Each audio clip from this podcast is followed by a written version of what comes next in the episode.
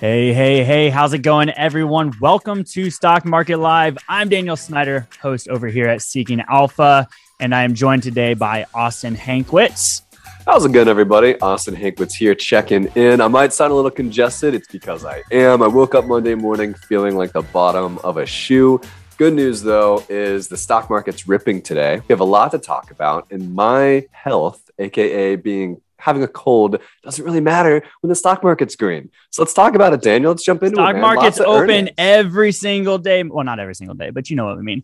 Um, yeah, we want to get into covering some earnings today before we get to our amazing guest that we have joining us today. I mean, this guy is a complete powerhouse in every sense of the word. Nice little play on words. You'll see what we're talking about. We have Michael Boyd joining us later today in the episode to talk about everything energy and we have some people tuning in with us live today. Welcome to the show, everyone. So glad you're here. I see Dale, I see Greg, I see James, I see Lewis, I see all of you joining today. Thanks for tuning in. Just a reminder, too, this is Stock Market Live. So, what we're doing here is we're not only talking about what we're looking at, we're diving into charts, we're looking at getting you engaged. We want to engage with you. If you have questions, come up to the top of your mind while we're talking, while we're speaking with our guest, who is the absolute know all in the energy sector. I really encourage you guys to jump in with questions and we'll ask him right here, right now. And if you're listening on the podcast afterwards, we encourage you to join us live. There is registration links all over the place, and you can jump in the following week live with us here on Stock Market Live. But let's get into it, shall we, Austin? Let's do it, man. Let's do it. Want to kick things off with uh, Pinterest? You know, we saw Pinterest rip higher. I think it was 20 some percent yesterday due to their earnings in line with expectations. I mean, as you know, the stock has sold off like crazy. They're one of those COVID pandemic darlings, right? I don't know about you, but whenever I was stuck at home, I was thinking, how can I redesign my place? If that's my bedroom, that's my living room. And where do I get that inspiration from? Pinterest just like all the other 300 million people, right? And so they were they were they were crushing it there. Obviously, a lot of that um, momentum had died down, and, and their stock traded down a lot. And I even think Elliott uh, Management came through as a, activist investor. To what is it, 20 percent now? Um, it very well could be. I'm not positive on that specific number. I would be very interested. Um, but what was cool is if you kind of look through their uh, most recent earnings call, um, they've kind of realized this, right? They've realized things have slowed down, but the, they want to fix the problem, right? They laid out a clear path to how they can begin um, specifically broadening their advertiser base, right? They make money through advertisements, uh, a better product strategy uh, to boost that engagement. So whenever I'm popping on my Pinterest, I'm over here clicking stuff more, I'm liking it, I'm sharing it. I'm even doing their last thing here that they're excited for, making it a more shoppable app. I don't know about you, but I have indeed bought a few things on Pinterest. They've got a lot of cool little, I mean, it just, whenever I see Pinterest and these cool little images inside their app, it makes me feel like how, how just unoriginal I am, right? I've just got a desk with a monitor and a webcam, and some of these people have like, you know, posters and lamps and rugs and curtains and all these cool things. And Pinterest makes it so easy to buy those. And so, um, really cool to see that they uh, absolutely crushed um, the uh, the the market yesterday, and uh, yeah, definitely interested. Let me know if you have any insight on that Elliott uh, position. Yeah, so I was just trying to look it up, and it's it's my mistake. Pinterest stock surged twenty percent. Right, right, right. I was about to say twenty percent is a huge chunk of this company. I mean, the the float. Let me see if I can find the float real quick. Um, volume today alone is nine million shares. Um, Oh, the float is 663 million. So 20, 20% would obviously be a huge stake. But I mean, look, you were talking about Elliott Management. I mean, these guys are complete powerhouse in everything they do. I mean, they're we know them as active investors and they come in and they really find companies like this that you were talking about, right? Everyone is on Pinterest at some point, whether you're cooking, whether you're thinking about inspiration design for your interior design of your home, which, you know, the last two years with COVID, where we were all stuck, everybody wanted to enjoy the place they lived in and this was kind of the place where they went. So the thing that I love about this one specifically is it's a search engine, right? It's a search engine just like Google. And if you're searching on that, then they are gathering that data and they're going to find ways to optimize that ad presence especially you know that's the big conversation that's happened over the last year and the upcoming years ahead is you know google pushed back the removal of cookies from internet browsing which will eventually hurt a lot of companies and they've got to figure it out and I feel like Pinterest is already ahead of the game. And if not, then I could see easily them being acquired by another powerhouse, maybe Microsoft. for instance, integrating them with Microsoft just makes sense to me. Or Google, right? Google bought YouTube and YouTube yeah. was another search engine. Right. So it's kind of like the buy of the search engines because you get you gather so much data here to then analyze that data and retarget those ads and become extremely profitable. So I, li- I like this one. I haven't looked too deep into it, but it makes sense to me. And I mean, I'm not over here calling Pinterest a small company, but for 15 billion dollars, you don't think Microsoft or Google or you know one of these big trillion, multi-trillion dollar companies can just come up here and you know snag it for whatever? I mean, this that that's that's just a shrug off their oh, shoulders. Man, you know what I just noticed, Josh? I was looking at this chart here that you just threw up. Thanks for get for getting this up. Look at that short interest, eight percent. Ooh. So obviously, right? Obviously, you get a, a, a, news announcement like Elliott Management coming in and taking a stake. You're going to see some shorts starting to cover. So the question for me now is, from a technical standpoint, is how long does this continue to run? Because if you have shorts coming in to cover, you're going to have that relentless bid. Yep. Yep. No, Josh, you're, let's you're get that chart correct. off. What else? What else you got for us, Austin? Well, up next is JetBlue, right? We saw JetBlue. Um, unfortunately, they were not so lucky. Their stock traded down some 6% yesterday. I believe the company reported a net loss uh, that was worse than expected. Um, however, I'm going to cut them some slack because they they had this big like you know we're going to be profitable in Q2 2022 uh, type mentality. Everyone was expecting it. They were excited about it. But whenever they made this, uh, whenever they, I guess, told people that they were going to be profitable this quarter, fuel prices were 50% of what they are today. Right. And as we all know, fuel goes a lot into some of the fixed cost uh, with, with airlines. Big input. Yep. And, and obviously, I think Michael Boyd will definitely be able to add some color uh, to this as well later um, in this in this presentation. But JetBlue, they, they just weren't they just weren't as lucky, right? So what what what they will be looking for though is profitability in the next quarter. They're saying, hey, we're, we're going to figure out how we can optimize costs. We're going to obviously we're going to you know look at these fuel costs, see what's going on. But I think I even read somewhere that their cost per seat increased some 15 to 17 percent even after you uh, kind of even out the fuel cost variability there. So I'm not positive, but to me, what's interesting about JetBlue, and I think a lot of people have thought about this, is what's going on within JetBlue, Frontier, Spirit Airlines. Like, there's been a lot of chatter here and there. I think the vote was just shut down between Spirit Airlines and Frontier. Frontier so yep. is JetBlue next? I don't know. We'll see. So I was actually go ahead and chart off, Josh. I was talking to uh, there, there's a great video interview from a few weeks ago that's on Seeking Alpha with uh, Chris DeMuth Jr., uh, who's from Sifting the World, Seeking Alpha Marketplace. And I asked him about he, he's very much into ARB investing, right? And he's following deals like this, the mergers and the acquisitions. And he, we, I asked him specifically about JetBlue versus Frontier with the deal with Spirit. And what he kind of told me, breaking it down, was um, you know, Spirit wanted to buddy buddy with Frontier. It seems like the management may have had a little friend action across the companies, mm-hmm. and that's why mm-hmm. they were trying to help each other out. Um, he told me straight up though, he was like, JetBlue makes more sense.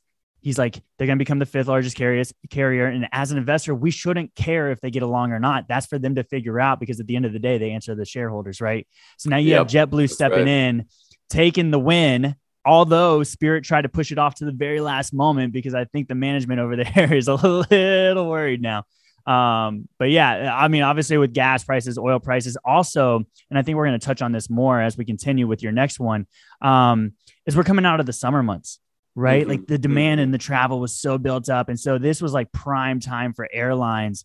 And with JetBlue not really being a business oriented airline, it'll be interesting to see what happens here. But let's move on to the next one. What you got?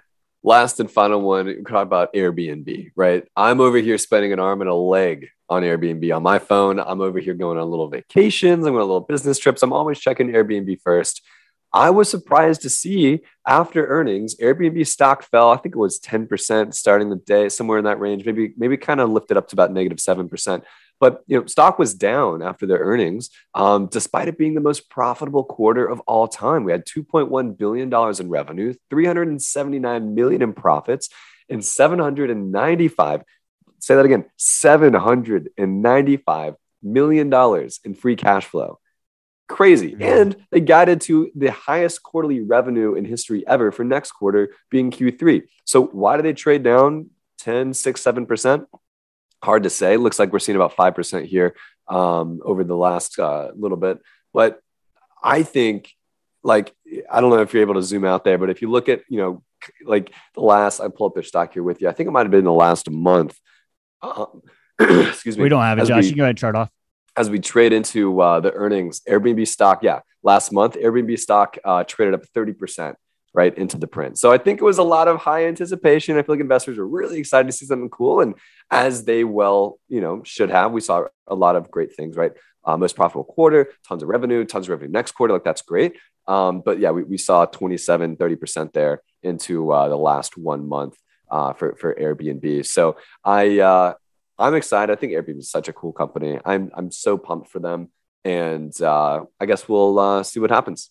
So you're so let me ask you, Austin. You're you're an Airbnb guy, not a VRBO guy. I've never used VRBO in my life. Mm, okay. Never. Okay. See, the so thing with Airbnb though that gets me excited is uh, well, it's it's kind of a trade off, and we're going to see this on Twitter as people talk about Airbnb. But call it maybe two years ago, three years ago, back in 18 and 19, Airbnb was the coolest thing ever. You had so much flexibility. They had little coffee machines. You were staying at someone's house or their little cottage. Like that's so much fun. And now, as we kind of fast forward to the Airbnb arbitrage, we see these, you know, private equity investors come in. They got the little Nashville Airbnb homes that they own 19 of. Like it turns into a more commoditized business. And it's more like a, you know, we have house rules now. We're not going to give you all the cool, you know, amenities that you might get at a hotel. So it's really a trade off as to like what kind of experience you want. But in my opinion, Airbnb is what I prefer. I love the platform and I've never had a bad experience on it. And uh, it's really cool to see them print nearly $800 million in free cash flow in one quarter, uh, especially after I'm, I'm, sure you saw with Brian Chesky, uh, Wall Street Journal did a whole you know deep dive into how he completely flipped his business during the pandemic. So good for him for pulling him out of this. Man, this is crazy. Do you ever uh, worry about any potential regulation coming down the pipe for this? Oh, absolutely. Right. Absolutely. You see that here in Nashville already. I think that's already happening in Atlanta um, mo- most definitely. But I think at the end of the day, like Airbnb is much more than just a come stay at our home type company. I think it's, I mean, uh, you've got experiences, uh, and, and this is international, right? I, I, I, would be very surprised if we see regulation at scale across the world versus just in a more concentrated city to city type vibe here in the United States. Yeah, that's amazing. Let's check out the revisions real quick. I mean, obviously, so in the last three months, they've had six up revisions for EPS, 33 up revisions of revenue. I mean, it's just, I think this mainly the revenue up revisions doesn't have to come from just like people think that they were going to come out of COVID and maybe take a little bit longer than normal to get back up to speed. Um, I don't know, man. It seems like this company is just kind of digging their heels into the the firm belief that, you know, recession avoided, people are going to continue to travel and no one wants to stay in a hotel anymore. So it sounds like you're trying to do a pair trade you long Airbnb and and short a hotel ETF? What do you think of that? Um, honestly, I don't know if I'm ready to short hotels. I, I think mm. though, at the hmm. end of the day, like this, I think Airbnb is more of a a play on the innovation of of travel. The I mean, and we're going to talk about here with that with Uber uh, specifically, but I think that people are tired of the traditional, if it's taxis, if it's hotels, if it's, you know, wh- whatever that is. Like, I, I, think this is like people are just so more excited to have a better experience, a different experience. If that is more expensive, even cleaning fees, right? That's, that's certainly a meme at this point. Um, I just, I just think Airbnb's it. I'm just so excited for the company. Yeah, that's incredible. Um, everybody that's joining us in today, why don't you go ahead and leave a little, uh, little answer in the chat for us? Do you personally use Airbnb? or do you go when you travel and stay at hotels? Or what what do you do? I'm just kind of curious. You guys can all jump in the chat and uh, leave that for everyone. Um, let's go ahead and, and move on though while they're doing that. Uh, let's discuss uber. Let's, let's do it. yeah, uber. So, do you want do you want to set this little segment up for I'll, us I'll set the stage, man. So, um, you know, for those uh, uh for those of y'all hanging out with us, you know, we're gonna switch things up. Uh, this segment of the show was normally like we both bring a top item of each week, and we're now going to change it to we both bring um, a, a deep dive into a company that we're both very familiar with. And that company that we're going to be walking through, you all through, um, into is, is Uber, right? So Uber reported their Q2 earnings yesterday morning before the market opened. The market loved it. Shares ended the day trading up nearly 20%. They're up another 4% today. So let's walk through why that happened from my perspective. So, how I'm seeing it is like, I mean, let's all be real here. Uber has been this, like, yeah, we'll eventually be profitable company for years. And they finally you know, did they finally report a profit? No, but they did report positive adjusted EBITDA for the first time of 382 million on more than 8 billion dollars in revenue, which helped them print 382 million in free cash flow. The first, uh, excuse me, the free cash flow is the first time the company ever shared a positive free cash flow uh, report.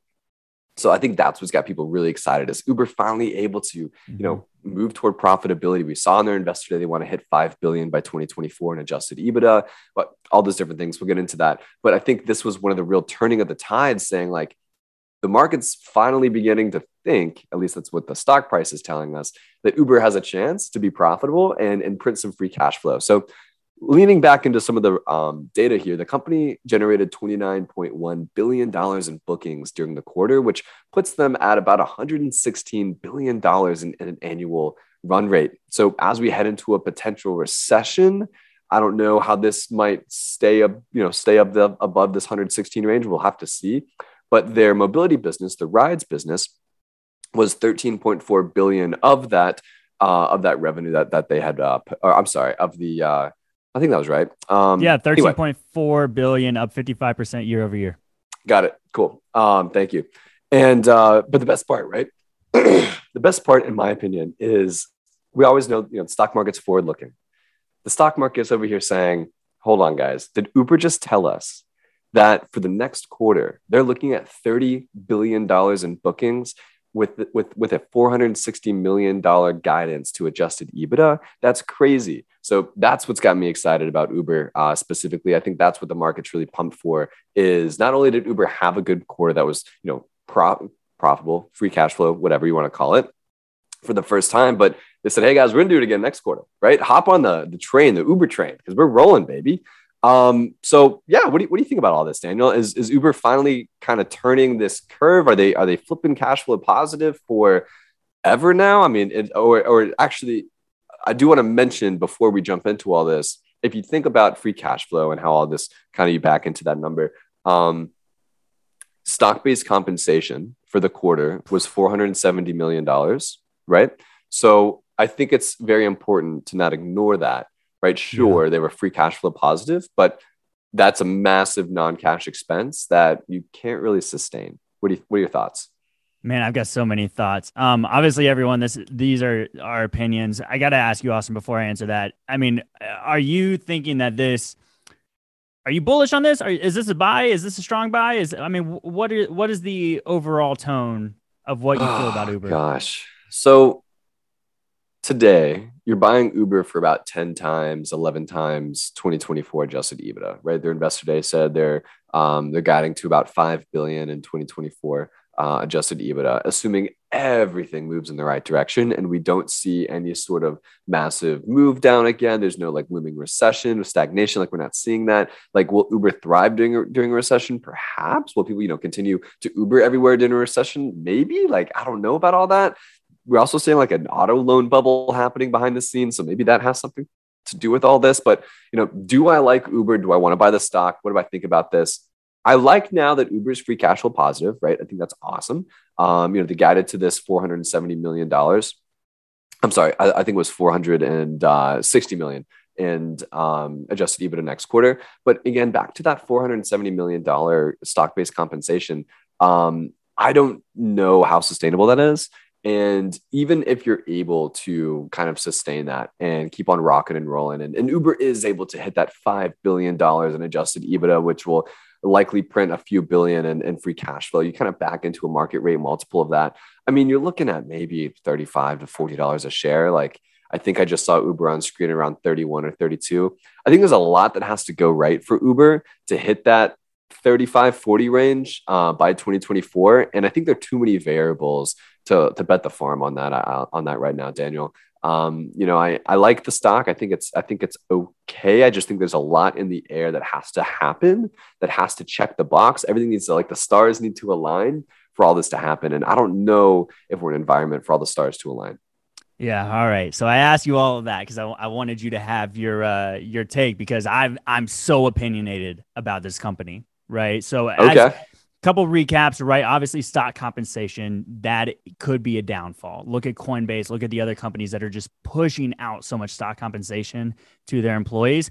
and you're not going to make the employees happy that way, right? You got to deliver. And that's where I kind of I look at the adjusted EBITDA, right? That was the big thing that everybody's talking about. Beat by 100 million on adjusted EBITDA. Okay, that's EBITDA. You're talking about a growth company. I get that. But the free cash flow and finding real value in this company is what we want to see, right? And I, we're coming out of the summer months, as I mentioned. Everybody's been traveling. This was the time for them to make money if they were going to make money. Have we seen business travel come back? I mean, that's I Uber all the time when I go to the airport but I'm not traveling as much as I did pre pandemic because I don't have to anymore, right? The world has evolved. The, the, entire thing has evolved and changed. And as you mentioned, um, mobility accounted for 13.4 billion, sure, up 55% year over year. We're talking about 2021, where COVID was still an issue and people were not out and about like they are this year. Get that. Delivery rose 7% year over year to 13.9 billion. So more than the actual mobility, right? And that's where they have a huge opportunity. But if they can't deliver on that, if their delivery charges are too high, I don't see that continuing to bring in a high amount of revenue. And also, you're talking about competing against Lyft, right? Josh, go ahead and throw up that Lyft chart I sent over your way. I mean, Lyft is such a smaller company. They weren't the first mover. They don't have first mover advantage. They were guiding. There, I don't know if you remember this. They were guiding that they were going to be free cash flow, or the, yeah, free cash flow positive. I think by this year. And then they had to scale back on that during COVID. I mean, they just completely played it all wrong. And I think Uber and Lyft and all these companies still have a huge problem when it comes to potential legislation about treating these people versus employees mm-hmm. versus independent contractors in that weird 100%. gray area, trying to figure it out. All right, go ahead and take that uh, chart off, Josh. Also, I don't know if you noticed, Quant had a strong sell on Lyft. Also, something to keep that. in mind, right? So, if Uber didn't have the Uber Eats business and they didn't get into delivery of products, I mean, think about where this company would be today. It'd probably be similar to all the other risk assets that we're seeing. So going forward, so another thing I want to talk on actually, uh, Dara, the CEO, was on CNBC post earnings yesterday, um, talking about you know spinning out all these things. And one of his quotes was, he said, and I laughed when I heard him say this. He said, We're the ultimate service company.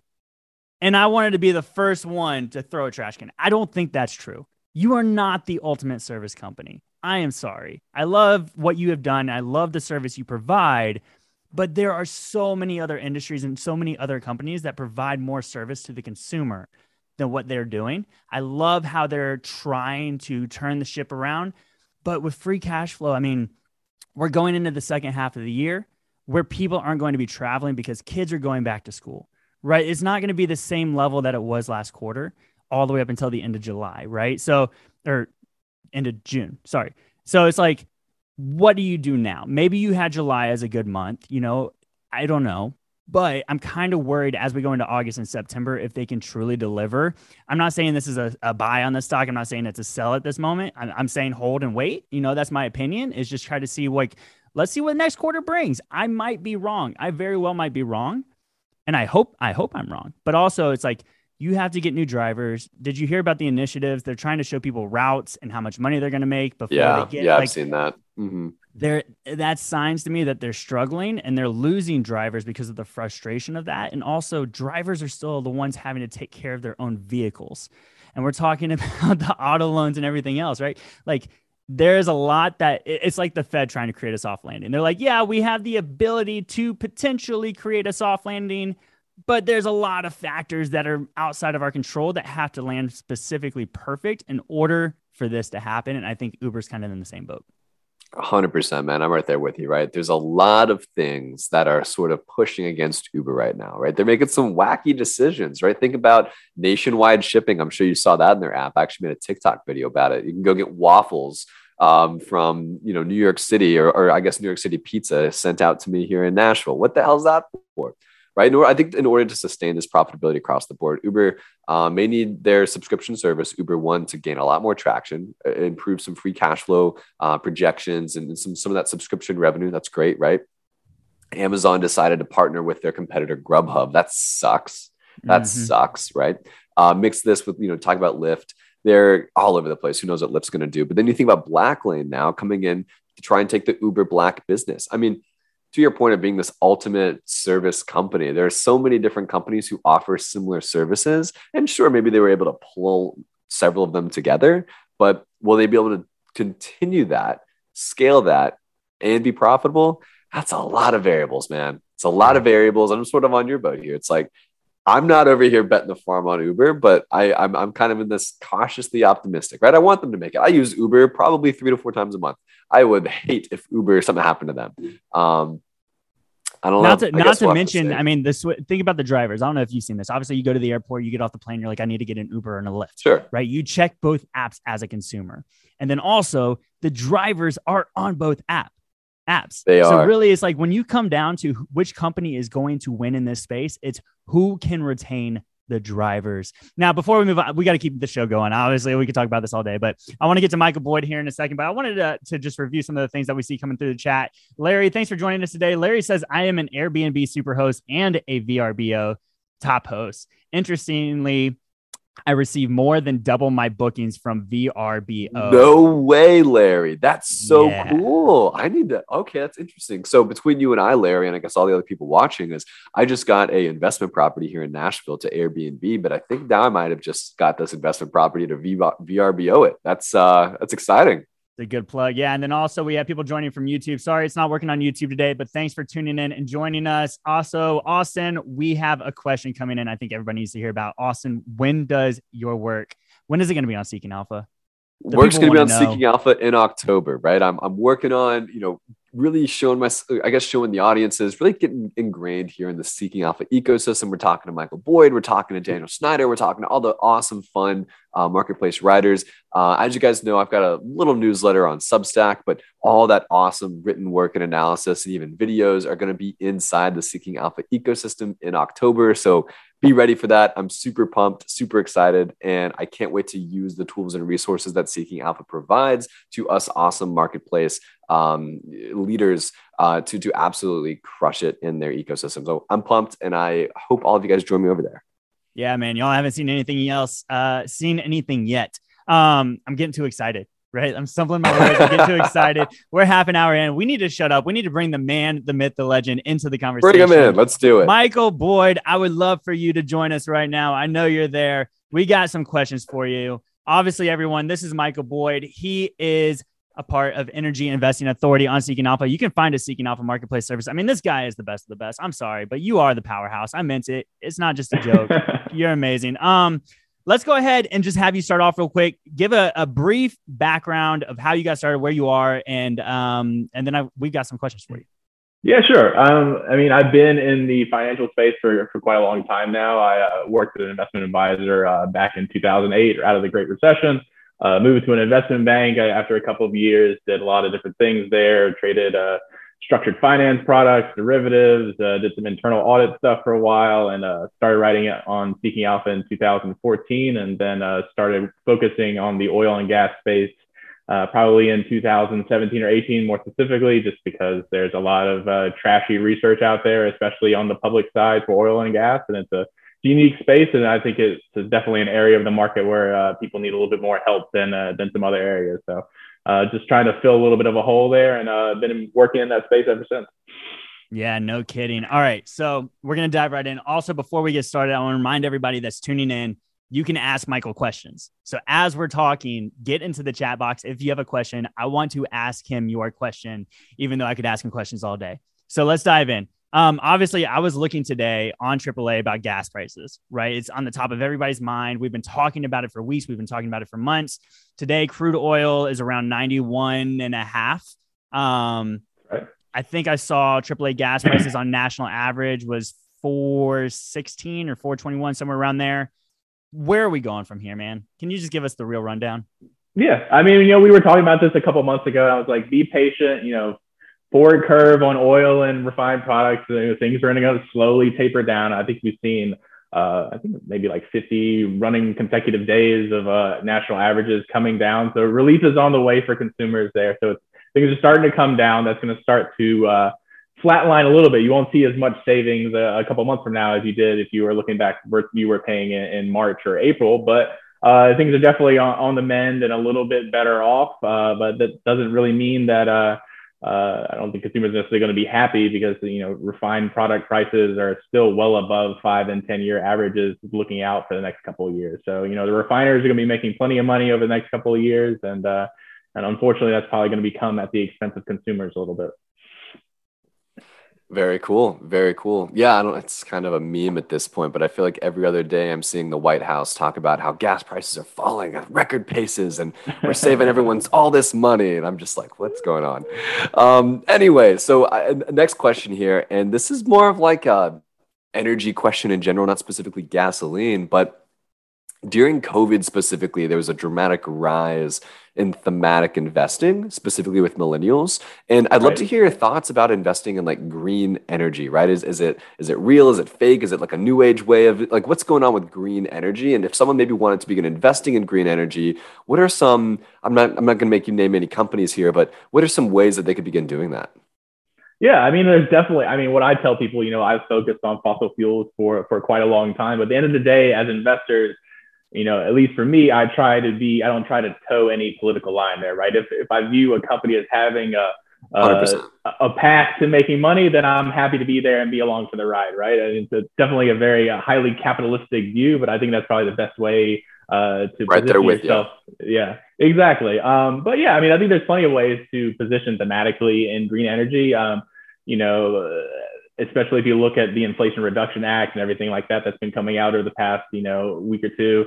Uh, there's plenty of opportunity in there. You know, a lot of government support goes a long way, and a lot of these kind of like nascent, kind of like early stage uh, green energy businesses. Um, I personally, I think residential solar is a really interesting spot to be. Um, you know, if you look at, uh, I think one of the big themes, I think for uh, traditional utilities, right, is grid underinvestment for so long, right? They've been pouring so much money into investing in solar and wind development, but that's come at the expense of investing in like power lines, transformers, that kind of thing. So those things are on the way. They have to make those investments, especially if you're thinking about, you know, electric vehicle charging and things like that. As you think, you know, kilowatt per hour usage for every, every home is going to go up over time. And then all the costs that have to go and be invested into the grid. Uh, and then you have residential solar that, you know, at least, you know, things might change on the regulatory side, but they kind of uh, skip over that a little bit by having much lower utility bills. So it's a little bit harder for utilities to kind of pass those on to residential solar customers. Um, I think like any other business, there's some you know growing pains in there. They've had issues with labor. You see some some poor headlines out there where maybe some of the sales staff isn't well trained or some of the installations are, aren't up to par. But you know, I think it's a it's a really interesting business model, and at least for me, there's actually a lot of cash flow visibility there because uh, most of those uh, uh, solar companies are kind of taking these, uh, you know, they're kind of funding it for the consumer, right? So you go to like a company like Sunrun or someone like this, right? You say, right, right. Hey, I want to, I want to have a solar installation on my house, right? They'll pay it for you and they'll install it for you. You reap all the savings as a consumer and utility bills, but they get all the government incentives and grants and they kind of lock you into a lower utility rate than, than what you're paying now. So then you, you know, you kind of, uh, they take those, you know, just this is like 2008 vibes all over again, right? Solar asset-backed securities are, are a big thing now. So they take all those solar leases, they kind of bundle them up into a structured product and set it out there and sell it, right? And that's a it's a very low cost of capital for uh, you know, especially an industry that's so kind of like early stage like this. So it's it's an it's an interesting model for sure. And uh, I guess another one too would be um, I really like the uh, kind of biofuel space too. So like renewable diesel, if you think about things like sustainable aviation fuel, you know, we are talking about JetBlue and those kind of airlines earlier, right? You know, that's a that's an industry that's really trying to push to try and uh, check the box on uh, you know lower greenhouse gas emissions. And unfortunately, if you look at you know battery kind of power uh, and those kind of things, it just doesn't function with with the airline model. So um, you know something like sustainable aviation fuel made with like you know waste you know, cooking oil from your local McDonald's, right? That's a way to be green, but then still have this kind of like air travel dynamic going on. Yeah, good points. Actually, I was going to bring that up as well, just because I remember Elon Musk talking about it like a while back about how the jets and the planes, you you can't run that on renewable energy uh, yet. Maybe we'll get yeah. something eventually. I mean, you start you're starting to see some headlines where you know they're they're starting to put like some like you know tiny little planes. It's just maybe one or two passengers. They're starting to kind of get them up in the air. But that's, there's a big difference between that and a uh, you know like a commercial you know, airline, or, yeah, an A320 or something like that, right? Yeah, all so. those exactly. So I wanted I wanted I love this because this was my question I was going to ask you anyway. But we we had one of our uh, somebody tuning in and asked this question. Um, we want your take how is the fuel industry for vehicles looking in the next 10 years, in your opinion?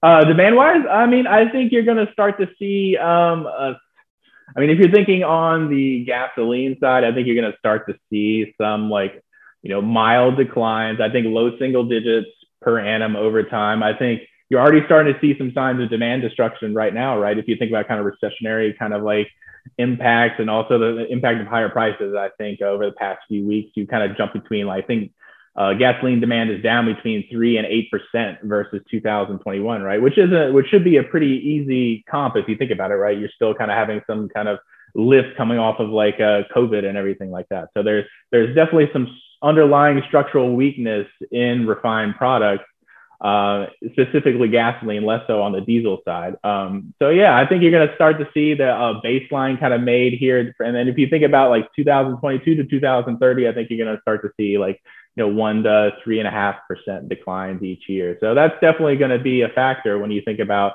Uh, especially if you investments in refiners or any, anything like that. Well, so I wanted to take a second, um, just for anybody that doesn't know, can you walk us through right now what is the specific issue with the refining capacity because that seems to be coming up in conversation yeah, this is over and over again. Yeah, this is a big thing, right? So if you go back to like 2016 versus now, we're down a little bit, a little bit of over a million barrels per day of refining capacity in the United States.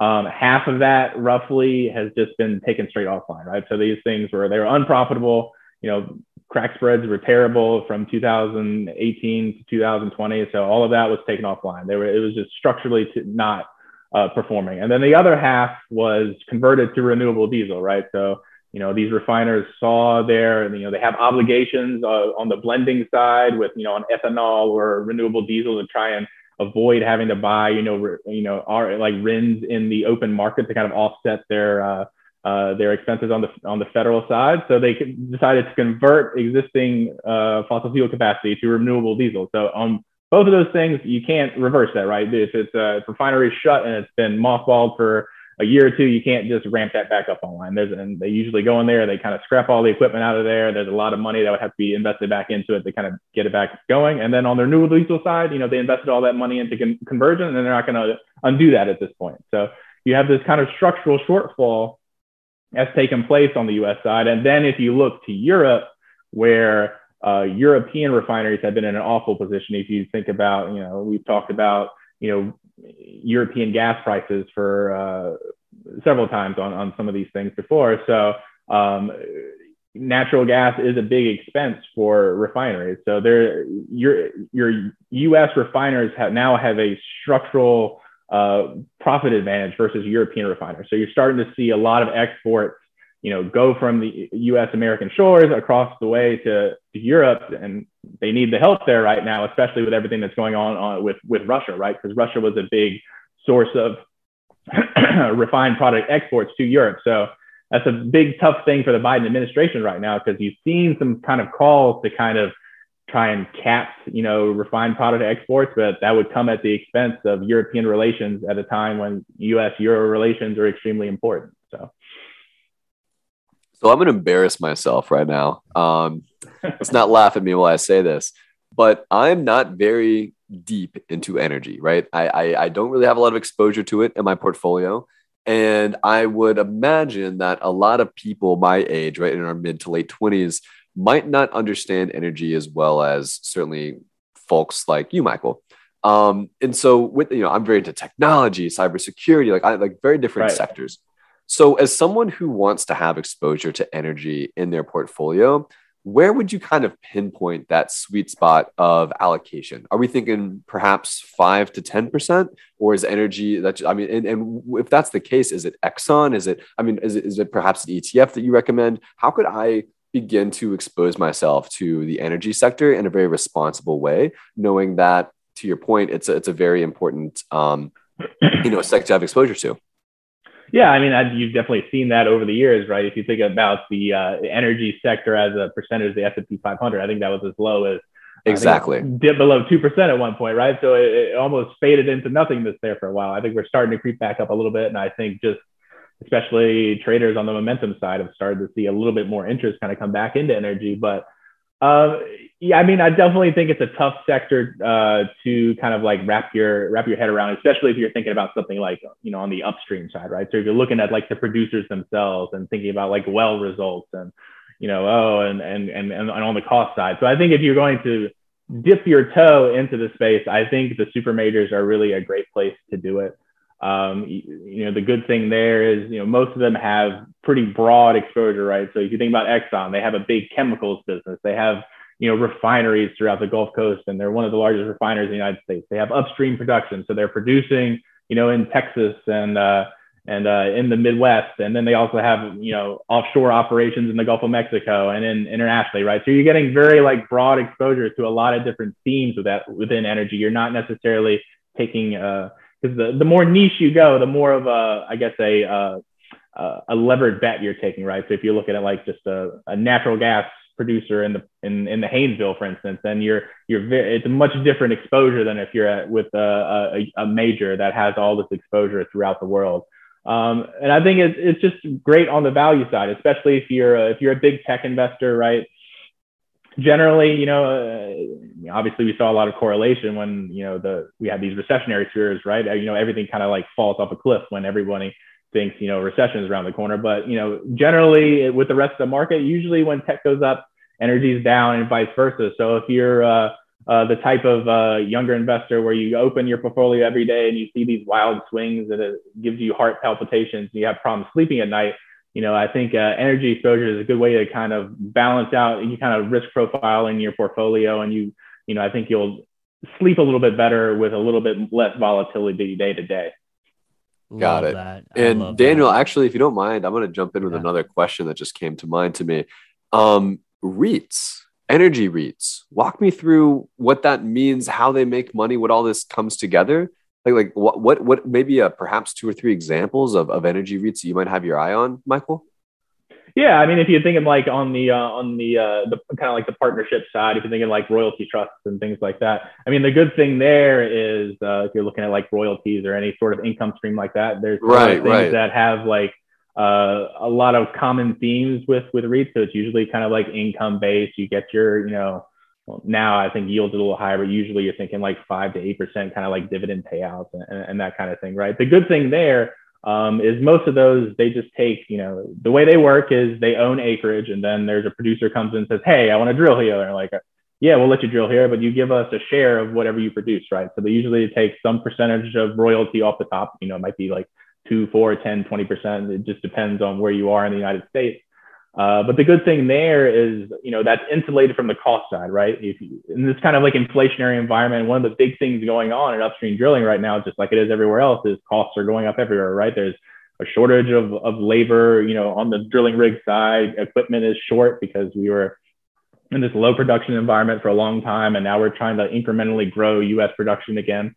Um, and there's a lot of like supply side chain kind of issues there present as well. If you're in a royalty trust, you don't care what your producer is going through. You're just getting a cut of whatever oil or gas they produce. You're just taking the 10% totally. off the top. And if their costs are up 10, 15, 20%, you don't care. So that, I mean, I think that's a great way uh, to kind of play the space right now. Um, there are a few out there. Um, uh, one of my favorite upstream producers um, is Diamondback. The ticker is FANG, F A N G, and they have a uh, a uh, little royalty trust company that they have uh, that trades, and that's uh, um, Viper Energy Partners, so VNOM.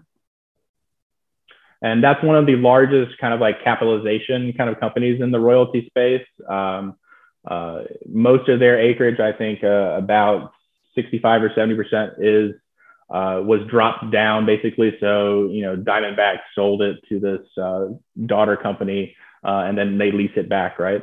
Um, so that's all high quality acreage. The break evens there uh, on on a you know oil production basis are in the low thirty dollars per barrel. So you don't really have to worry about you know oil going from 120 to 90 because you know if the break even is in the low 30s, you know they're going to produce there regardless. Um, and there's a lot of inventory there. So I think it's uh, I think they public presentations put it at like 15 to 20 years of of inventory and drilling there. So if you can kind of pull off uh, you know, kind of like I think now at this point it's probably like high single digits to low teen kind of yield there because they distribute about uh, you know 100% of like their free cash flow out to, to, to shareholders, right?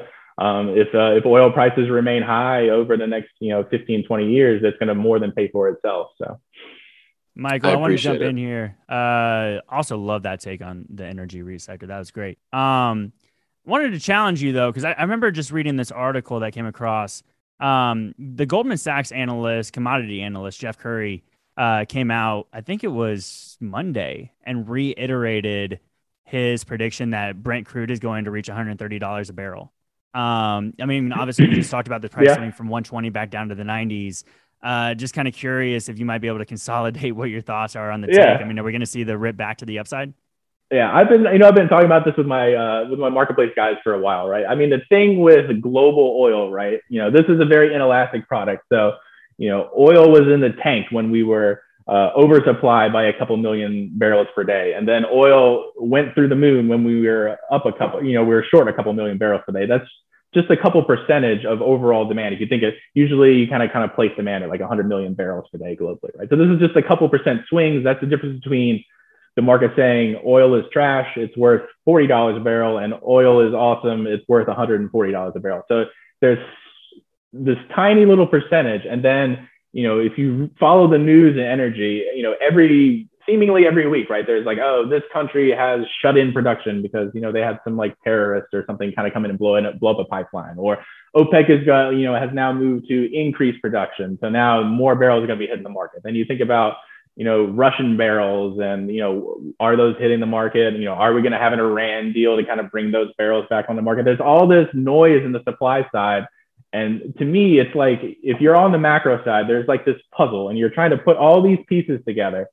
And then after a week, someone comes in and just slaps your puzzle off the desk and says, Hey, you know, this is, you know, you have to start over because there's new information there. So it's, it's extremely difficult. I feel like, uh, you know, on the macro side, I feel like people put so much time and effort into trying to predict, um, you know, oil prices where there's just so many independent actors and so many variables in place you know, you know, at least for me to save my sanity, I tend to take like, you know, forward strip. So this is this is market consensus. So you have Goldman Sachs on one side that's super bullish, and then you have Citi on the other that tends to be on the bearish side for oil forecasts. You have all these people kind of like involved in these markets, and they're placing their bets in the forward pricing market for oil, and you know that forms your consensus. So I'm not trying to take a big structural bet either way. I'm not trying to say, hey, the market's wrong, oil is going to this, or hey, you know, you know, the opposite true. I rarely do that. I kind of take market consensus and apply that to companies and say, hey, giving prevailing views on what everyone thinks,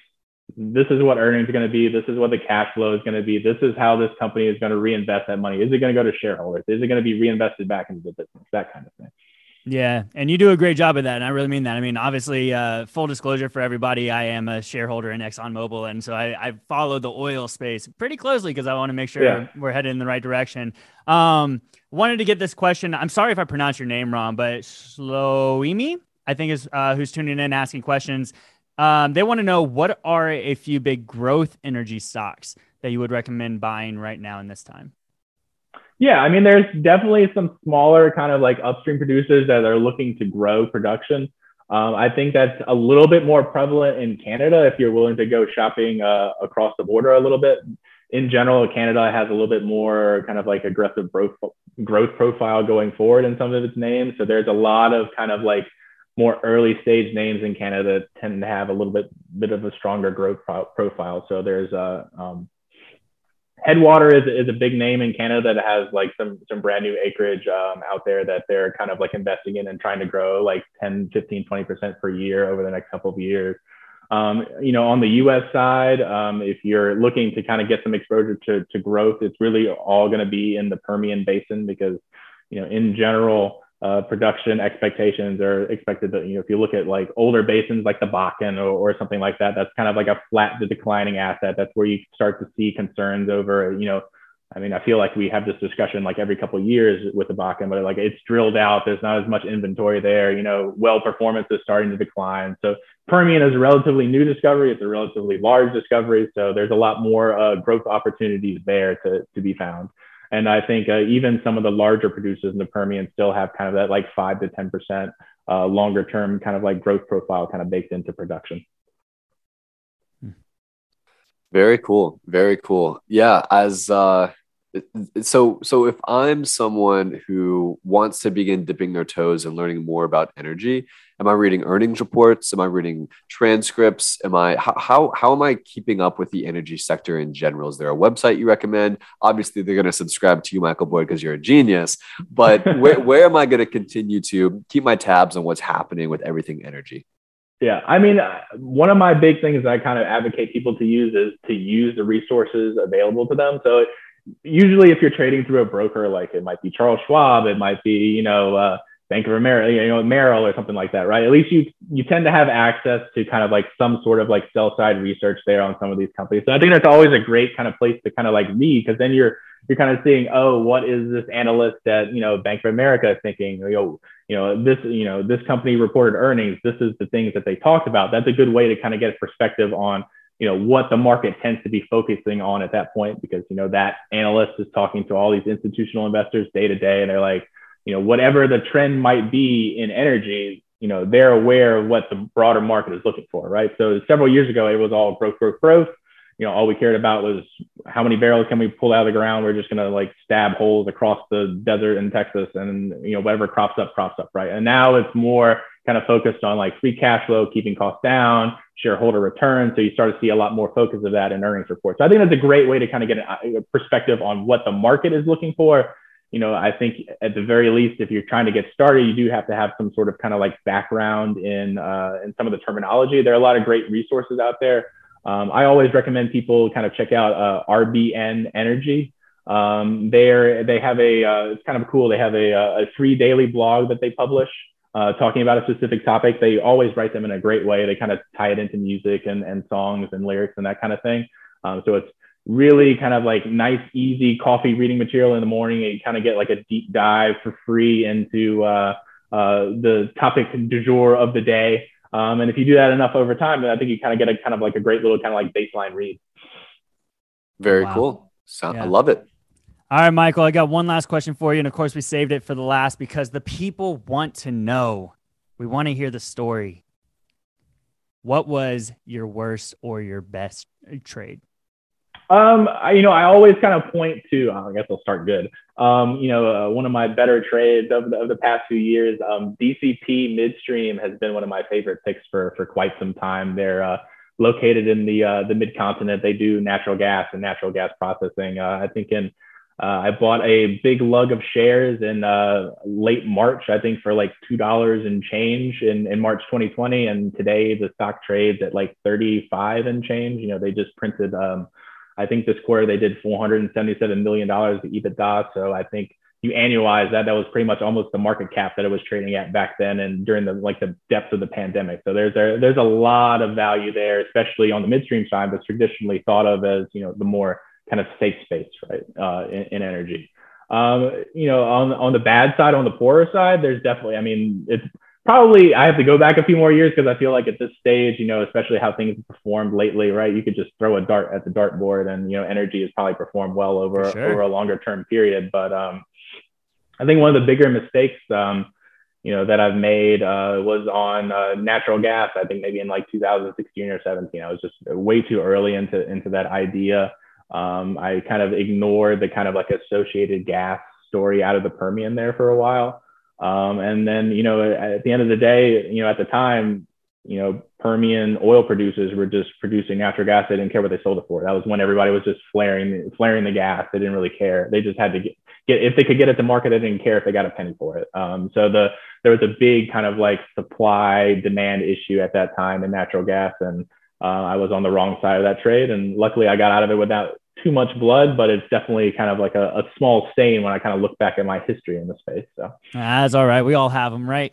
Yeah. Oh yes, absolutely. yeah. Well, no, I certainly do. yeah. The, yeah. The key thing is is to kind of learn from your mistakes, right? You know, as exactly. like when you whatever I have a bad trade, you know, I think the the smart thing to do is kind of like take a look back. I think that's the great thing about writing, you know, and for seeking alpha, alpha, alpha specifically, right? Is you get to look, you know, in words what your thesis was, and then you can kind of look back on it, you know, six months, a year, two years down the line, you'd be like, well, I thought this and this is what happened, and kind of clearly see where things went off the rails, probably. So, Yeah, fantastic. All right, Michael, we've taken so much of your time. Really appreciate you joining us today. Of course, Obviously, anytime. Always happy to come on, come on and chat. We'll have you back on for sure. I know that our, our guests loved it, and so did we. So you have a great rest of the day. All right. Yeah, appreciate it. All right, man. What a guy, huh? Love it. I learned so much. I don't. I don't know anything about energy, and now I know so much. What a guy. He is totally there. I mean, look, I read his stuff all the time. The guy absolutely crushes it. He's on top of the energy space every single week, every single day, day in, day out. And I love what he just mentioned too about, I mean, really, Seeking Alpha is there because you get to go back and look at the articles that were written beforehand mm-hmm. and mm-hmm. see how the thesis planned out. Um, just want to encourage everybody. Thanks for tuning in. Obviously, I'll tell you that every single time. We love that you're here. We love that you're asking questions, engaging with us. If you have any questions for us, if you have any comments, if you want to tell us that our hair looks good, anything anything like that, reach out to us, man. We're on LinkedIn, we're on Twitter. Austin's over on TikTok. Austin, any last words for today?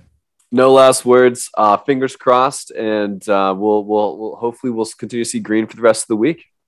Yeah, yeah. Hopefully, I mean, who knows? Bear market rally or the real thing? We've got it on Bill, the the Bulls and the Bears on both sides. But all right, Josh, we also appreciate you in the back. Why don't you go ahead and get us on out of here? And everyone have a great day. Thank you.